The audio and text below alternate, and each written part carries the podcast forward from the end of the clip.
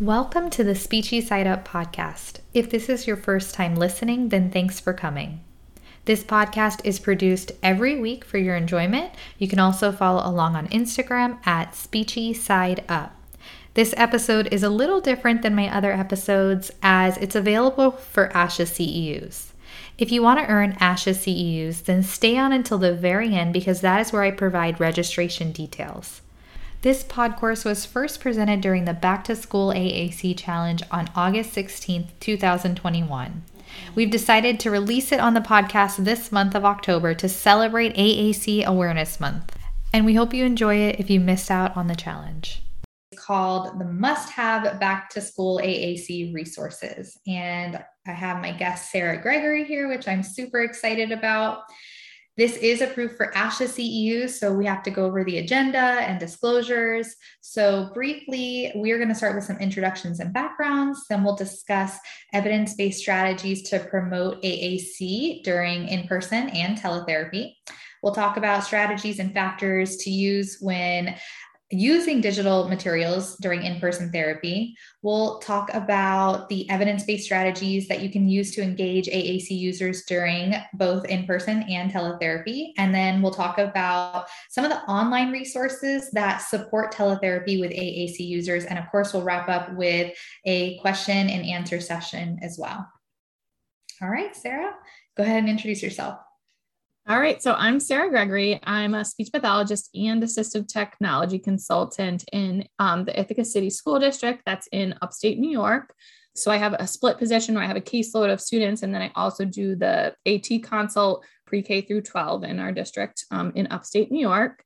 I really specialize in AAC. Um, I'm pretty focused on inclusion, so I present on those topics um, at state, national, and now international conferences.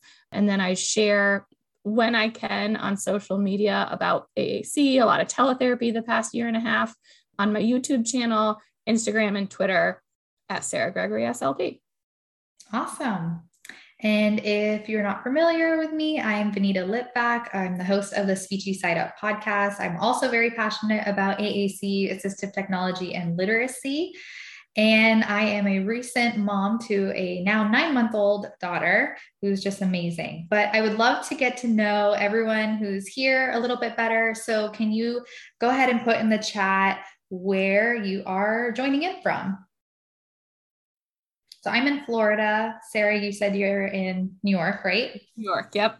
Okay, let's see where everybody else is from Tennessee, Colorado, Texas, California. Chicago, Arkansas, Arizona.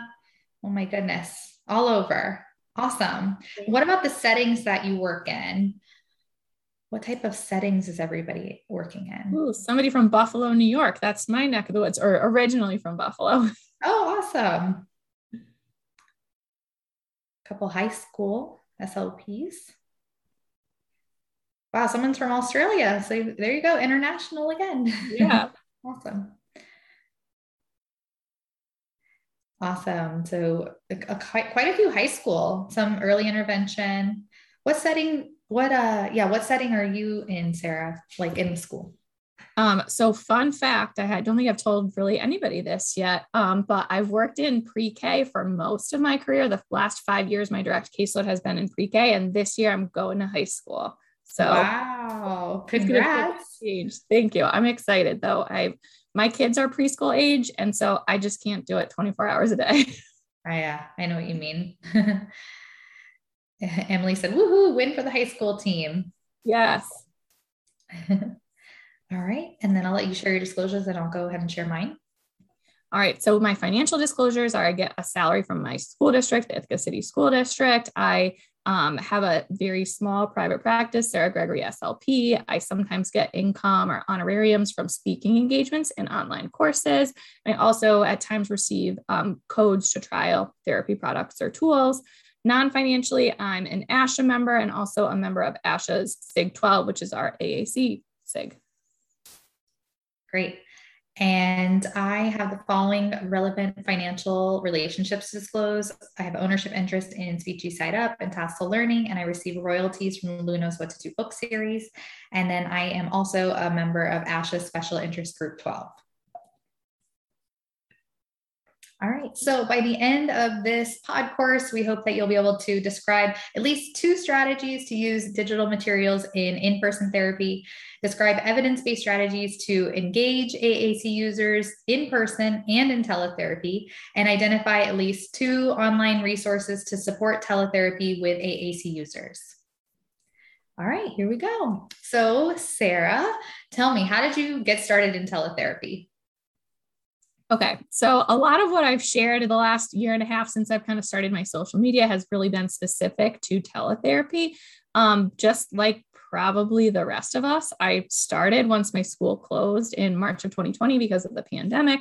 And so because I've shared a lot about teletherapy, like on my YouTube channel and things, sometimes people think I've like been doing it for a long time, which I'm always very flattered about, but I haven't. I really just made it up as I went along. I was really, really intimidated by it. And I would like go on Instagram and look at people that had like core boards on a green screen and like created all these materials and had like we're making boom cards. And I just was like, I can't do that. If that's what like AAC support through a computer is supposed to look like, I cannot do that. But I did, I was like, okay, I sign into Google Meet. That's the first step. And a lot of my colleagues were um, kind of in the same boat, or people that hadn't had as much experience with technology were just like, we don't even know how to schedule a meeting. So I, for my district, I um, started to kind of like support some of my colleagues and go from there. And I really found like in getting started with teletherapy, and this would be my same advice in getting starting to support AAC users, is to really just do it one step at a time um, and figure out like what one new thing you can learn or one new strategy you can try. And it doesn't have to be picture perfect. It does not have to be Instagram worthy. Um, really, none of my therapy I think would be Instagram worthy, but it's normally effective. That's the important part, right? yeah.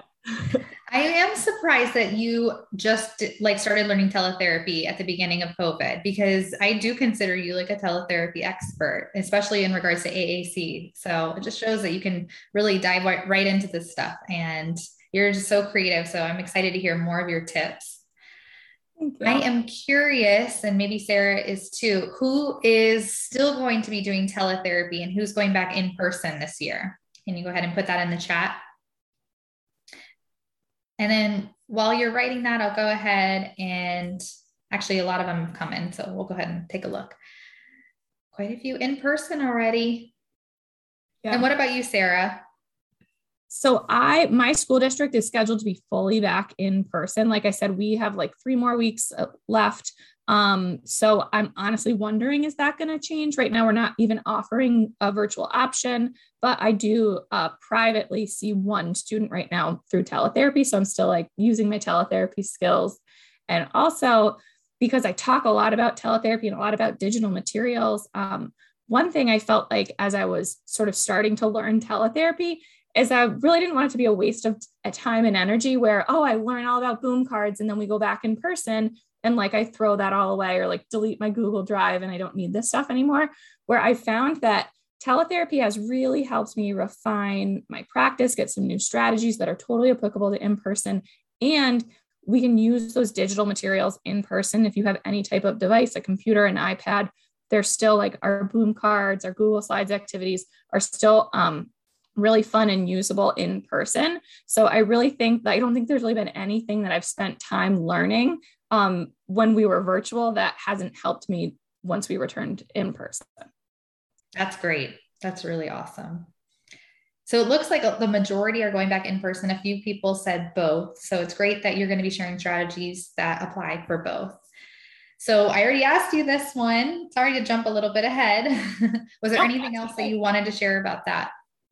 No, I don't think so. So still doing both. And also I think I'm just keeping an open mind and being flexible because who knows what what the fall is going to bring for us. Yeah, that's true.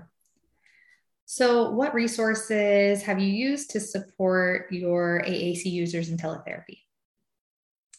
Sure. So I think one way I was thinking of answering this question is sort of like how I first learned, kind of how I supported myself, and then what I've how I continue to get strategies. And one of the biggest things um, that has helped me grow my practice in person and in teletherapy has been social media. And I really feel like sometimes social media can get a bad rap and we say, oh, we spend too much time on our phones and things like that. But especially since the pandemic started, I feel like we all kind of did a lot more, of course, more online on the computer, things like that. And especially on Instagram, like I've met other people that like SLPs and educators who specialize in AAC that I've learned so much from and have really like grown that online network um, since the last year and a half. So that is just a way that I really keep learning and a way that I was supported in starting out. Um, I think a lot of us, again, on social media have gone to Facebook groups to get support, um, especially when we have AAC questions that like AAC for the SLP is a great resource. I, as I said, I reach out to people and I ask for help. So I'm in a pretty rural area.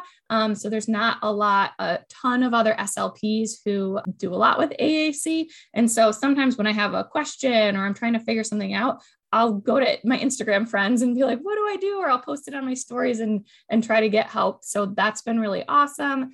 Another strategy, uh, kind of tip that I have is following ed tech blogs or ed tech Twitter accounts. That that is how I've learned a lot about Google, and that there's things that we can do to make um, a lot of the stuff we do on the computer and a lot of things our students are being asked to do more accessible. It's not, you know, don't limit yourself to Facebook groups that are just specific to AAC or are just specific to SLP, um, but really just that like general ed ed tech world. Um, they always have amazing hacks for like Chrome extensions that you can use and how to get things read aloud and um, and a lot of that stuff. I also, in terms of assistive technology, do um, AT chat on Twitter. Um, so it's hashtag AT chat, which I think will be starting back up again in the fall. It's not specific to AAC, it's really all assistive technology. But on Wednesday nights, um, there's a live Twitter chat and there's always like a topic and the questions are posted ahead of time. AAC users sometimes participate, especially if the topic is on AAC. So that's been been a great resource. And then um, I always am just, you know, try something out.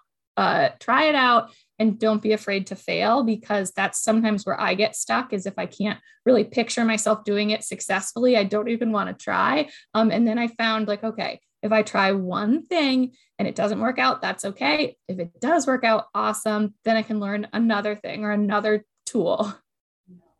Yeah, such a great point. So you said ed tech blogs or and Twitter accounts. Is there like specific names that maybe people can write down that you remember on the top of your head? I can't think off the top of my head, but I could go on my Twitter later and tweet some out, and then it would be uh, easy to um, to follow from there. Okay, that's a great idea. Thank you. Yeah, we can always add it to the resources too. Yes, yeah, that's a great idea. So, what inspired you to make a YouTube channel? Okay, so good question. I I, t- I touched on this a little bit um, a couple minutes ago, but I really found that like I actually don't even consider myself to be very techy. And that's one reason why, when I first was in grad school, I kind of shied away from AAC because I was like, I'm not techy. I wouldn't even know how to program that. And then pretty quickly, I realized that AAC, it's, it's really not about technology. Yes, there is a piece of equipment, but it's really like it's language therapy, it's supporting communication and language development. Um, so, again, I kind of had this like view of myself that I was like, I can't do technology. And then I saw some of my other colleagues that like really, like I said, didn't even know how to like start a Google Meet. I mean, we never, that was something we really never even used. So once I figured something out, like I can remember just in March of 2020 being on my dining room and being like, oh, I figured out how to add a meeting to a calendar and make it reoccur. So then I was like, I know a lot of other people are struggling with this. So I made a couple YouTube videos as I basically just did it as I was learning. So as soon as I figured something else out, I made a video and shared it within my district. And I made them just like unlisted on YouTube. Um, and then pretty quickly, people were like, This is so helpful. I'm sending these to somebody else. And so I said, Oh, maybe I'll just share them and see how it goes. And it really was helpful to people, which was like pretty surprising to me. But I also think because I was learning as I was doing it, um, it you know, I, I, feel like I kept it simple and um, didn't really do things very elaborately. So it was easy for people to follow no matter what their comfort level was with technology. And in terms of incorporating AAC, like uh, we were all i think just making it up as we went along. And so i really really appreciated as i said when other people would figure something out and share it out on their social media or in a facebook group. And i was like this is so helpful to me. Um, i have to keep resharing. And like i said i follow some different ed tech stuff. So then taking that and saying oh I can actually do this with a core board for my student and I can put it into Jamboard and be circling it for modeling. Um, so kind of marrying those two things. Um, so, so yeah, there's still like, I feel like my videos are pretty imperfect, but again, that goes back to my theme of like everything I've been sharing, what I presented this month is it doesn't have to be perfect. Um, you just have to start somewhere and, and do your best. And I think that sharing out is so um, it's helpful to other people and then you just get you get so much back and can make connections and stuff like that. So so it's been really fun. I love that. Actually i shared one of your youtube videos recently in a presentation. It was the one where you're using emulation software. I believe it was lamp possibly. Yeah. and that was really helpful to show people that you can actually do that. What would you say is like maybe your top one or two youtube videos that's a good question. I would say I made two recent, two new ones recently that I think can really take us back in person. And it's about how to download those emulation software. So, pretty much for as many different systems as I could think of, I made a video on how we ourselves can get on the computer dynamic display. So, like emulation software for LAMP, Words for Life, for Unity, for Touch Chat. You can download um, an app onto your computer for Snap Core. Um, so all these ideas for a dynamic display and then also for static display so that when we do return to in person, if um, we want to use like static display icons for things, um, just some ideas to get some of that stuff to help modeling be a little bit easier. Um, so those I think are good ones to check out. Awesome. That sounds like really helpful one. So what are your favorite digital resources and activities? Okay, so I will also start by saying again that digital resources are totally, totally applicable and can be used in person. And it was, you know, I've always had an iPad for therapy and have definitely used that um, a bit, but it's just sort of been whatever apps were downloaded on my computer. And when we think about the value and the power of these digital resources, in person and of course through a computer. Um, there's some things i think about that. I did a presentation with lauren enders um, i think for closing the gap and we kind of discussed some of the really p- the power behind digital resources which um, what we came up with were that they're so easily adaptable. So you can really really cater to student interests. So um, no matter what your student likes say that they're really interested in lawnmowers or say they're interested in a show from the 80s and toys aren't made for that anymore. Like you can't just go to Target and buy some toys to to match that interest, but you could make something in Google Slides. Um, you could even just Google image search some pictures and have some conversations about that. So we can the digital resources allow us to be really, really responsive to student engagement so that it's not just what apps are in the App Store or what games are available on Amazon. We can really um, you know be so much more flexible. So mm, i really like to make things in google slides. Um, basically just like google image searching a picture. I like to take pictures of my students and um, and crop like get rid of the background and add them into pictures with their favorite characters. Like it definitely that brings on a lot of like surprise and laughter gives you a lot to talk about um, I really like Jamboard, which is Google's digital whiteboard. I do use some boom cards. That's another thing where when you know I had this idea of like perfect teletherapy, I feel like everybody was on Boom Learning, and it overwhelms me a little bit because there's just so much, and I'm like, how do I dig through this? So I use boom cards a little bit, but that's one thing that I haven't really like fully dived into, but um, but I still can this school year. I definitely get some stuff on Teachers Pay Teachers. And even on Teachers Pay Teachers, if it's like a PDF of something, you can, of course, print that out if you're back in person, or you can open it. Kami, K A M I, is um, just a website where you can open up PDFs and you can type on them. You can um, like circle things. You can do a lot of different things to edit the PDF. You can add shapes and things like that. So that can be a fun way to use your Teachers Pay Teachers resources in a digital way. I really like Edpuzzle, which you can upload YouTube videos in, and then you can pause your YouTube video and ask targeted questions. I like YouTube in general, wordless shorts, um, music videos, things like that. Um, and then ready made games that are just online, like on PBS Kids, National Geographic. This is one of my new favorite activities is that on National Geographic Kids, there's something called funny fill ins, and it's just basically a Mad Lib, which I think for AAC is really fun because I was using it with my student who uses Lamp Words for Life. So his um, system is really, you know, categorized in terms of parts of speech. So when the funny fill-in asks you for like a person, I could say, oh, it's like pronouns, those are in yellow, or if it says verb, okay, all of those are going to be your green buttons. So you can do some explicit teaching on some different parts of speech, which is fun. Um, then the AAC Language Lab has ready made activities. That is um, a sub- subscription based. So that's uh, about $20 a year. LessonPix is another one of my favorites because they do have Unity and LAMP icons. Um, LessonPix is you can make materials, they have templates, and then they have lots of like tons and tons of icons, this huge library of symbols that you can create board games, you can create bingo cards, and that's also subscription based. That's, I think, $36 a year.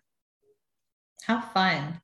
Has anybody used or does anybody have a, a, favorite? Go ahead and throw in the chat if you've used one of these or you have a favorite one of these. Actually, Jamboard, we were talking before we even did this presentation. I have never even used that before. So I'm excited to try that out. Yeah. So Brooks used Edpuzzle. Awesome. That's another one where I use like the Tar Heel gameplay for like pausing YouTube videos, but do you like Edpuzzle a little bit better? So Edpuzzle, you can put whatever one you want in. And then when it pauses, you have an option like you can type in a question, but like Tar Heel gameplay gives you like those icons where it might say go or something like that you can upload specific AAC icons. So you could, like, if your student uses Speak for Yourself, you could upload in Speak for Yourself icons um, that say go to prompt them to ask for the video to go or things like that. Okay. Very cool. A lot of people have used Edpuzzle, Google Slides, the Language Lab, LessonPix. Great. Help kids learn. Oh, that's a good suggestion. Oh, yeah. That's one I haven't used. That might be one of my new things. Awesome. All right, so let's take a look at Google Slides. Yeah, so this is just an example of how I use Google Slides. This is my own kids, but I'll do this with my students. And this is, again, something super fun to do in person, where sometimes we make books where it's a full story, or sometimes we just make a silly picture where you choose a background. So, where do you want to go? Should we go to the playground? Should we go to the zoo? Pick a place. And then you can see that I took out the background of their pictures. Um, I use a website called remove.bg, and it's super easy to just paste pictures in and it takes out the background. You can paste it into your Google Slides. Um, that kids love that just being added into um, activities. So that is something that I really never did in person um, previous to us closing for the pandemic. So, and this is like a strategy that I've used in person since and will continue to use.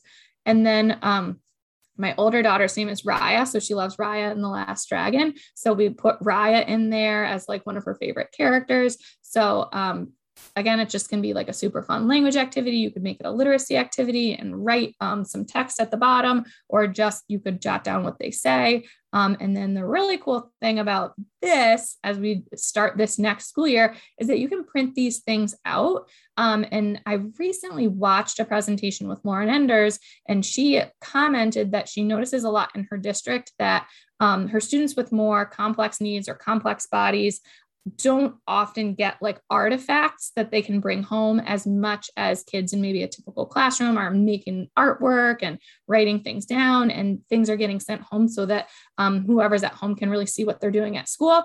And she said she didn't notice that as much for students with complex needs. So this could be a really cool way to create something digitally that's really personalized to your student print it out and then it would be so great for carryover at home um, that they don't need that now they're caregiver or their family has the context of what they talked about and then they could you know give some language to describe it too. But i really liked that idea and that's something that i'll definitely start doing more of um, this school year. I made a, a book in google slides with one of my students in teletherapy and printed and laminated at school and mailed it to him and it was about star wars and winnie the pooh and he was in it and they had lightsabers so was whole story and his mom said that he slept with it. He was so excited. So it was just, you know, really cool to see like you have a book published, um, which again was something I had never really done before. But now that now that I've learned it and I have have the tools, um, I'll definitely keep doing it. I love that. It reminds me a little bit of like augmented reality too. Yes which is really popular, but this is much easier to do in like a digital format. So this is great. Thanks for sharing that. Yeah.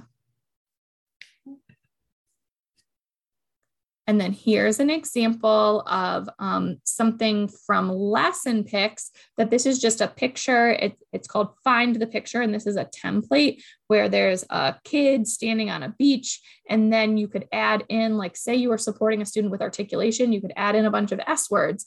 Um, this was something that somebody already made, and they added in lamp icons. And so I open this in Jamboard, which is again a digital whiteboard, and you can just grab a pen and um, and can circle where you find the different icons and can practice saying them. Very nice. Right here's my my one tip for boom cards. Like I said, you might not want to listen to me because I don't use it a lot, but for supporting AAC, like I said, I it I didn't really have the patience or want to dig through and find like what's really good, what makes sense to me and my student, what are they interested in? So, if you're supporting AAC and you want to look into boom cards, two of my favorite stores are Rachel Madel SLP and Miss D SLP. Miss D SLP's games are really, really great for pre-K. I did get a lot of hers because um, it was really fun for my students of like simple, like turn on the light and see what's there. And um, she does have like symbol supports in there. Both of um, Rachel um, and Misty SLP. I'm blanking on what her name is. I know somebody's going to know it. Um, her first name. But anyways, they both are AAC SLPs, so their their resources are really like core word focused, and um, it really I find that it really lends itself to my goals um, for my AAC users. So if you're also don't do much on boom cards, that could be a good place to start. Great. And here's just a visual of that funny fill in that I talked about. Um, so this I did with my student in teletherapy, and he really, really liked it. And his mom was like, "Oh, I, I didn't get to see the session. I want to see what he wrote." So I was able to just take a screenshot of it and then email it to her. So that's again another benefit of um, these digital materials is that it's really, really easy to just share home with family um, to again help with generalization of what you worked on. This is awesome. I didn't know National Geographic had that. I'm going to be using this all week. Yes, and it's free. It's so fun. Very cool. Quick, quick tip on YouTube videos. This is probably what I use YouTube for the most is um, books. So, of course, when we're virtual, we, you know, it's not as easy to just get physical books. So, I started using this trick that now I'm definitely using in person because um, sometimes I see somebody like shares an example on Instagram. I'm like, that seems really cool, but I don't have that book. I don't have time to go to the library. I don't think my school library has it, or some less common books that you might want to use that are really targeted to your student interests pretty much any book, any children's book, you can find it on YouTube. I don't know if there's been a book that I've looked for that I haven't been able to find a read aloud of on YouTube. Um, I remember even last September we were still virtual and one of my students had like a physical book but I I was like I can't read it. I can't see what you're holding up. But I was able to search it right on YouTube. I had never heard of it before and it sure enough was on YouTube. And so what I do, because I like to have a little bit of control, I don't want to just play the video and us just like listen to a read aloud, is if you stop the video and then you use your right arrow on your keyboard, um, which is shown in the picture, it skips ahead like five seconds. And so basically, you can click a couple times and it will act like it's turning the page. So you just, it's basically just looking at a digital version of the book, and um, the page will turn as you click and you can read it. Um, so it still can be similar to um, to reading in person. I did this in person too, where I would pull it up on my iPad and I would just um, turn the volume off and would read it and talk about it as it kind of went through when I like didn't have time to go search for an actual physical book and there's something specific I wanted. I love that. When you had this picture, I'm like, is that what she does with it? That's super cool. I've not tried that. So I'm going to try that this week. Yeah. I, I feel like it allows you to do like important reading strategies like the car or um, wrap. Is there a particular like reading strategy that you like to use with your AAC users? That's a good question. Definitely use car and I try to pause a lot and I try to be like invite responses as much as I can and you know be be animated and also just pick books that are targeted to their interests um, because and again that's really where i think the power of digital resources is is that we can be so specific to our students and we can you know change so quickly. If you're reading dragons love tacos for example and they're really really interested in the dragon part or the taco part you can say all right let's find another book on tacos or another book on dragons. Um, so it's kind of i think easier to to find something that your kids will get excited about for sure. That's great. So, how do you find budget friendly materials for teletherapy? So, if you couldn't already tell, my favorite thing is Google Slides. and so, and it's very similar to PowerPoint. Pretty much, PowerPoint can do a lot more, pretty much anything you can do in PowerPoint, you can also do in Google Slides. Hmm. That's just kind of where I started. And so that's like my comfort level is within Google Slides. So again, you don't have to do everything. And so this is just another example. I, I don't do anything in PowerPoint. I don't know how to animate things. It looks really cool when other people do it. And I'm like, I'm just not learning that. So, so find where your comfort, comfort zone is. Um, and like I said, I just like Google image search and throw things in slides. I also do a lot of GIFs. Um, Rachel Madel has a GIF activity on um, on her Teachers Pay Teachers store, so I kind of modeled after that. Um, use like a couple of my students really love Star Wars, so I'll just pull in a bunch of Star Wars GIFs and um, and then we'll silly things and we'll talk about them. So the Chrome extension Giphy, it's G I P H Y. Um, it's in the Chrome Web Store and it's free. Um, you can search for anything. You could search for moods and pulling gifts. So that's something that I that I use a ton. Um, as in the example with my kids, making silly photos.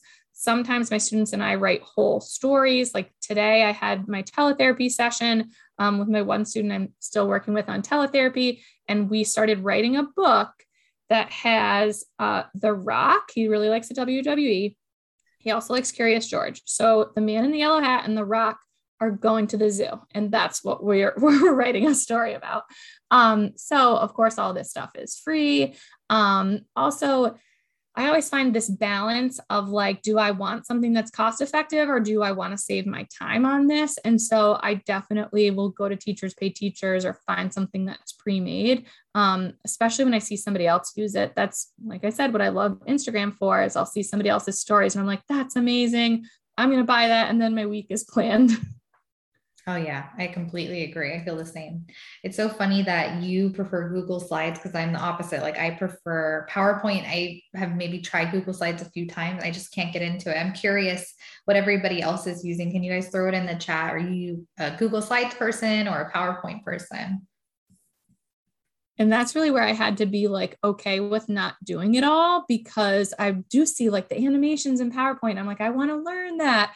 Then I'm like, nope, you're mm-hmm. doing enough. You can. yeah, you can't do it all. Don't, yeah, don't stress yourself out.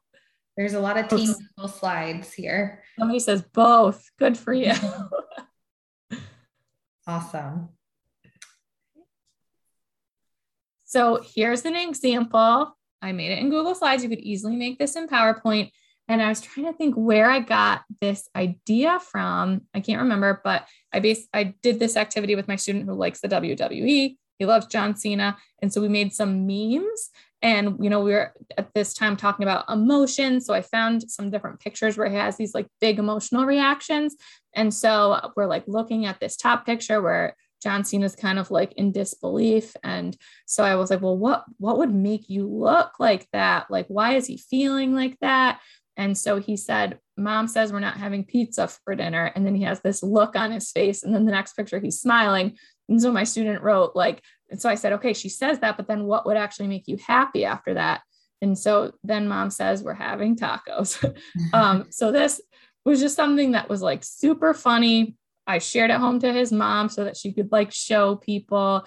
Um, my student thought it was really funny. And it's just kind of a, a fun, like age respectful, like we all love memes um, activity that was free because I just Google image searched John Cena. That's awesome. I love it. Everything you're sharing just seems like so much fun. Like I would want to be in your therapy room. so, how do you keep learners engaged in therapy on a virtual platform? I can see why, but let's hear hear it from yeah. you.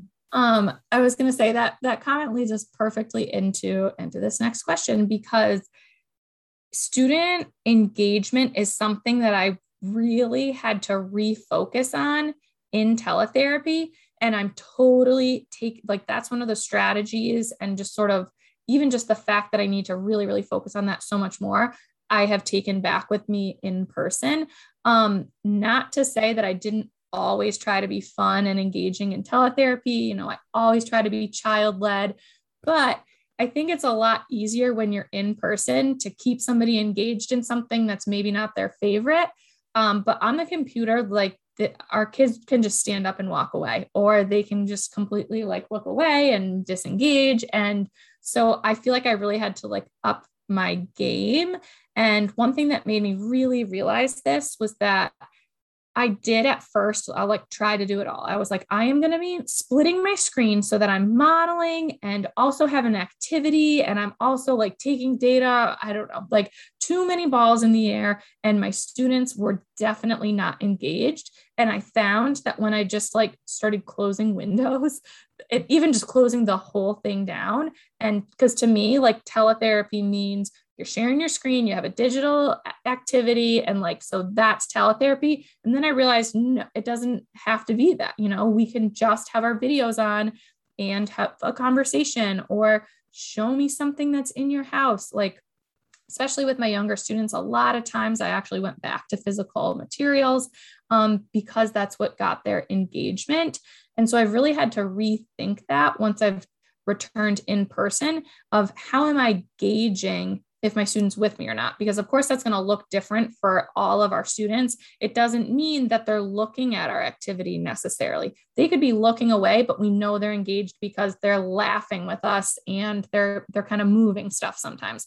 Um, that it's going to look different for for every student but to really tune in on that um, because i did listen to an episode of talking with tech with kathy howery where she it's like one of my favorite episodes and she really talks about engagement and how that needs to be our focus. We you know we have these foundations of aac where we know we need to model and provide aided language input. We know we need to be focused on core words um, things like that where sometimes i think i got too focused on that modeling part and would lose my students with my engagement with their engagement. I had one student who really really made very minimal progress with his aac device and after listening to that episode, I said, okay, I need to stop making modeling my priority and start like making my relationship with the student a priority. And it it made a world of difference. He, you know, started laughing when we were together. Um, he would come sit on my lap during circle time and really like we just started enjoying each other a lot more. And I really wasn't modeling as much, but he actually started to make more progress when I focused on the relationship and didn't model as much. So that's sort of been like been a huge, huge shift. Um, in talking about again teletherapy or these these digital tools that we can just change them so quickly so we can really be responsive to engagement levels um, we can like add in different pictures or we can have a couple things planned and just close close out tabs um, and start something new. Or sometimes i just go to my google drive and i start to search something and i'm like can you remember something that we've done that you liked? Um, to to just really be able to follow their lead. And um, to really Again, this is something I get from Lauren Enders, but prioritizing fun and laughter. And that wasn't necessarily something I always thought about. I didn't always walk into a classroom thinking, like, let's have a blast and let's just be like laughing this whole time. I'm like, we got to get to work. These are our core words of the week, and this is what we're targeting. Um, but when we really focus on that, like fun and joy with our students, we're going to get the engagement when we're ready to when they're ready to be watching our modeling and things like that. And they're going to be so much more ready to learn. Yeah, I was just going to say, like, that whole piece reminds me of LAMP's principle, which is like readiness to learn.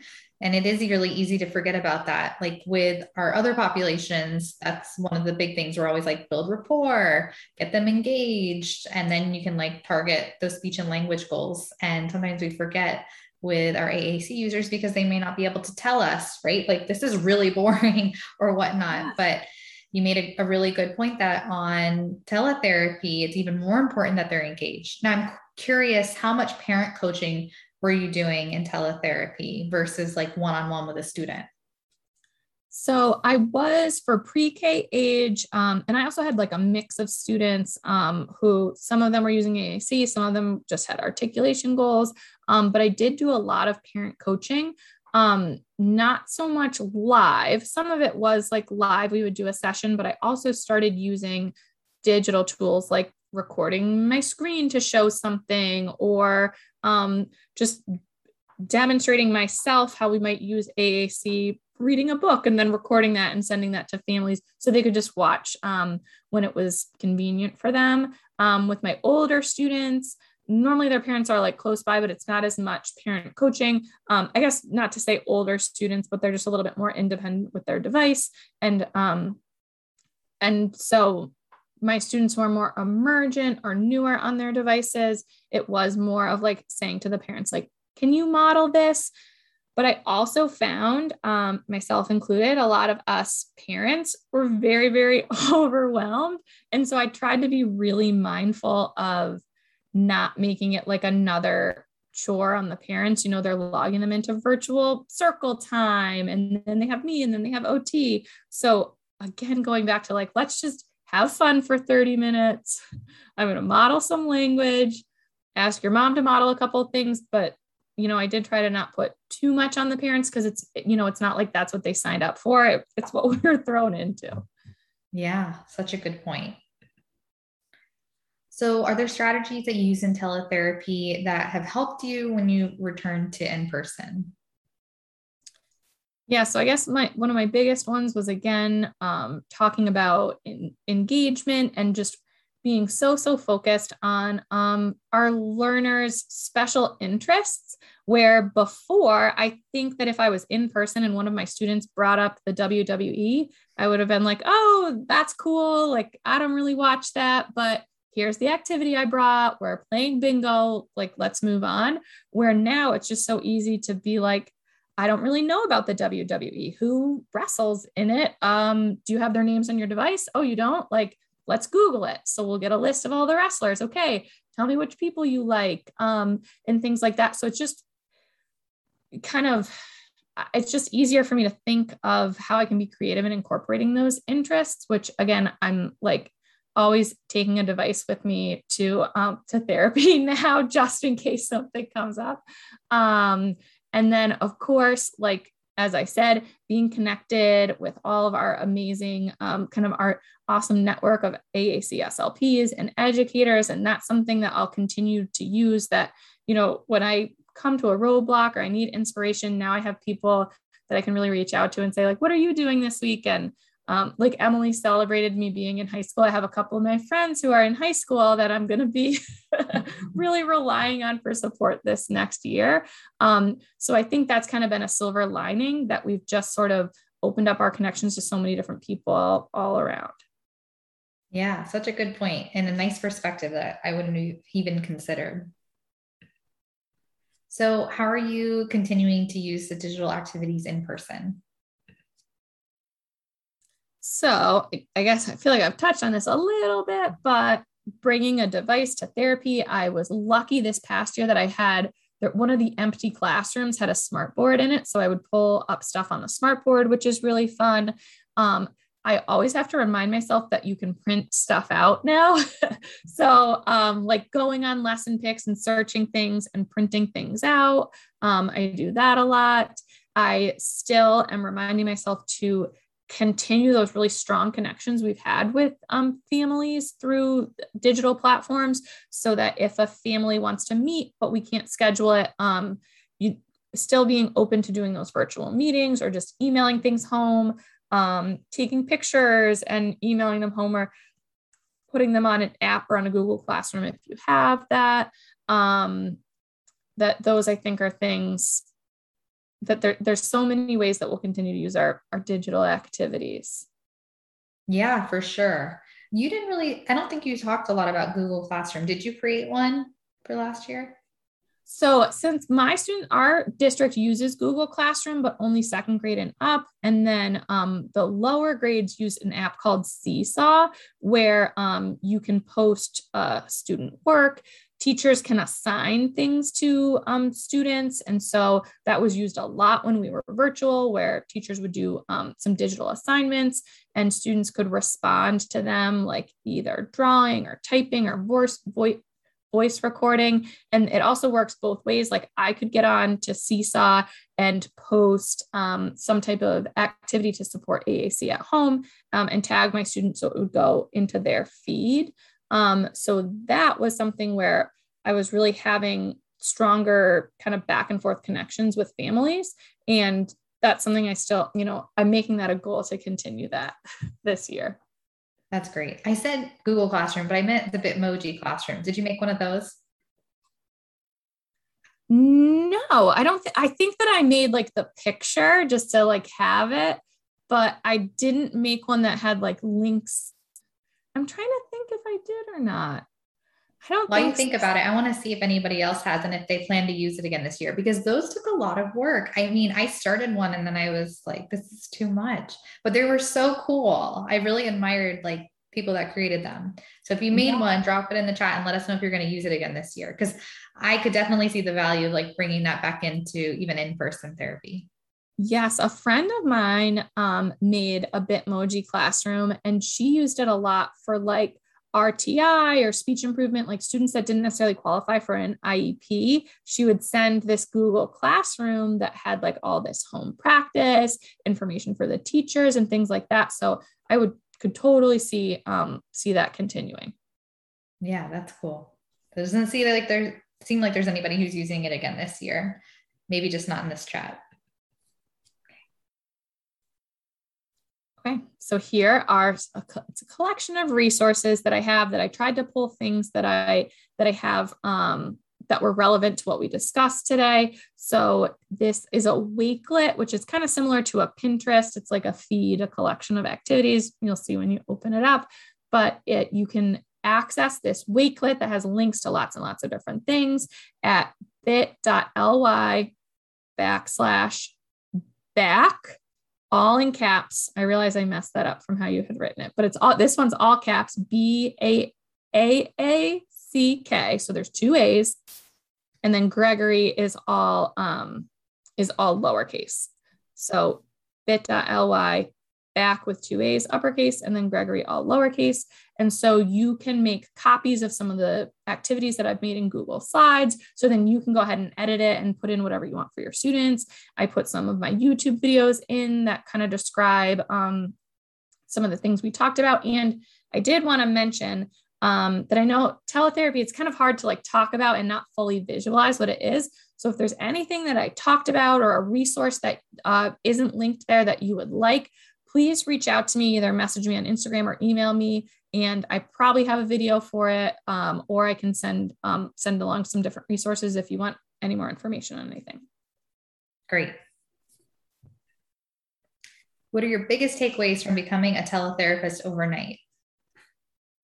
Okay, so I think I've probably touched on a bunch of them, but I'm going to say again to focus on engagement, which, you know, it's funny because I if you asked me this two years ago, I would have said, of course I focus on engagement, but now I think I'm way better at it.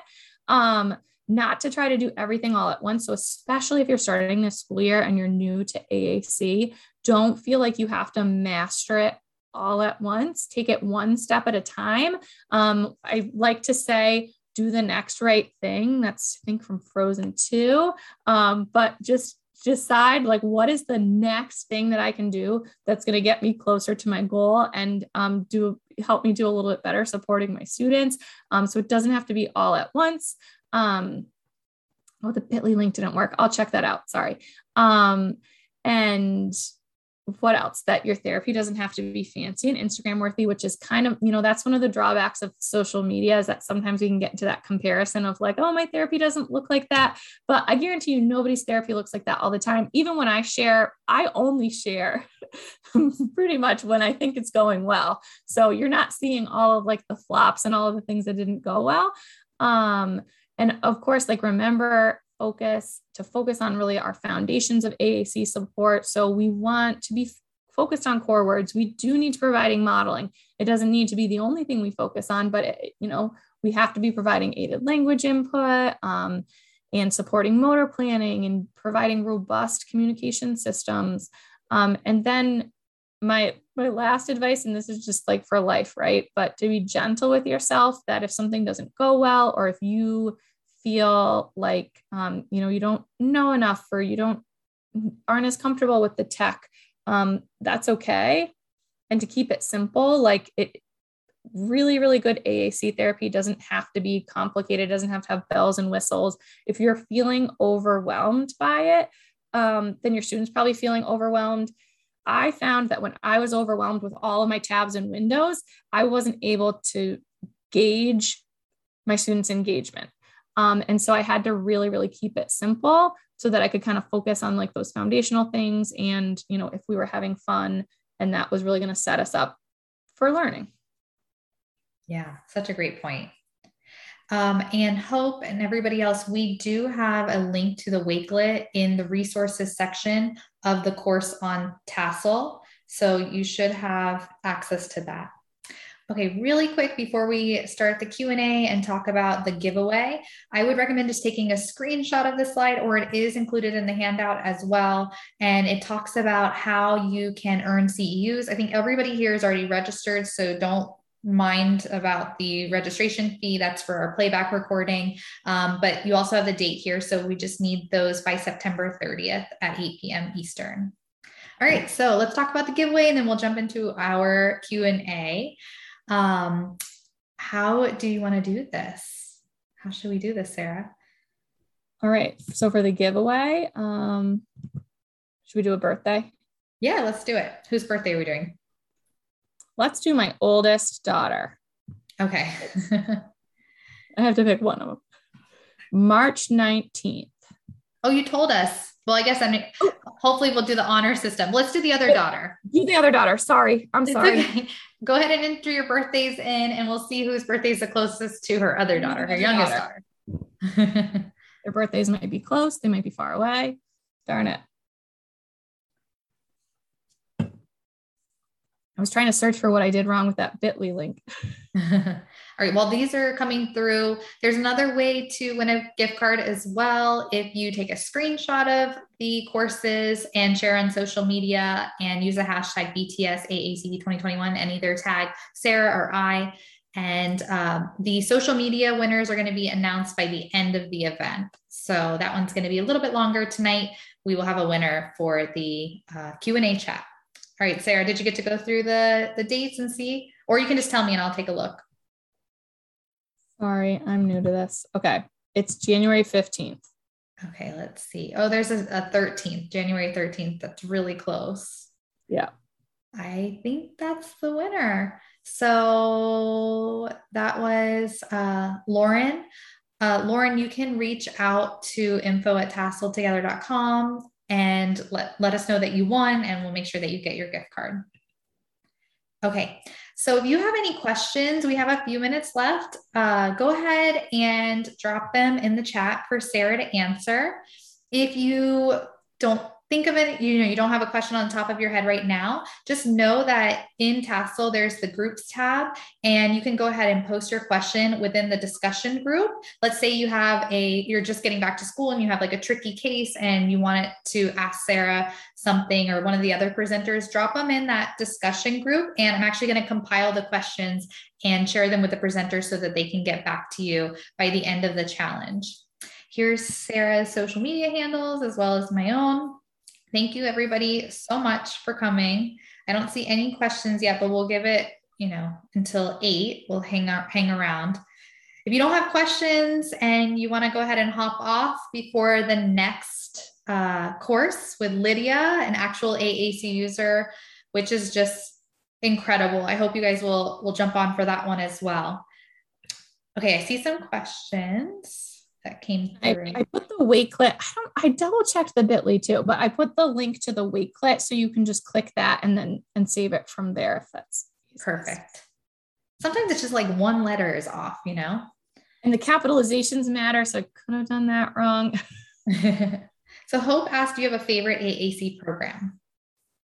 So I this is a this is a hot topic. So I will say that I think it's mm. really, really important for us to be honest and aware of our bias. And I think that probably everybody has a favorite system just for the fact that, like, my brain works a specific way.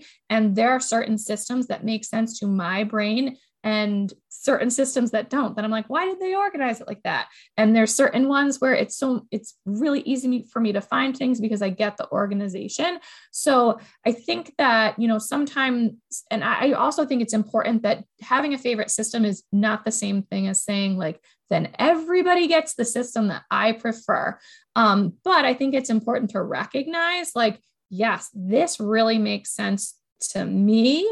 So I want to make sure I'm not recommending it just because I've seen success with other kids or just because it's the easiest for me to support. Um, so, so I don't know. most of our students use LAMP boards for life. Um, in our school district, we use a specific system first approach, which I first learned about on the Talking with Tech podcast. So we do a lot, a lot of trainings on LAMP. Our staff is really, really comfortable um, and knowledgeable on LAMP, and we have seen a lot of success. But just because that's what most of our students use doesn't mean that's what everybody gets. That's not the only system we consider. And I think that we're actually, you know, really good at select at quickly realizing this isn't the right system we're going to select something else and really involving family and caregivers and and being honest and saying you know there are a lot of other students that use lamp. Uh, i do really like that system but again i know that's like specific to my brain and that's not my student's brain. Um, so so i don't know that, that can be kind of controversial that i think a lot of times there's pressure put on us as people who support aac to like not have a favorite but I think as long as we're not letting that influence our decisions about the people that we support, um, being honest with ourselves about it and other people, then, you know, there, there's no one size fits all. Um, and I think talking about specific system first is like a whole nother hour podcast that we can't get into, but that'll be my answer for the question. Great. And she wrote you back. Yeah. Yep. So I feel like you're on the right track. Awesome. All right. I don't think there's any other questions.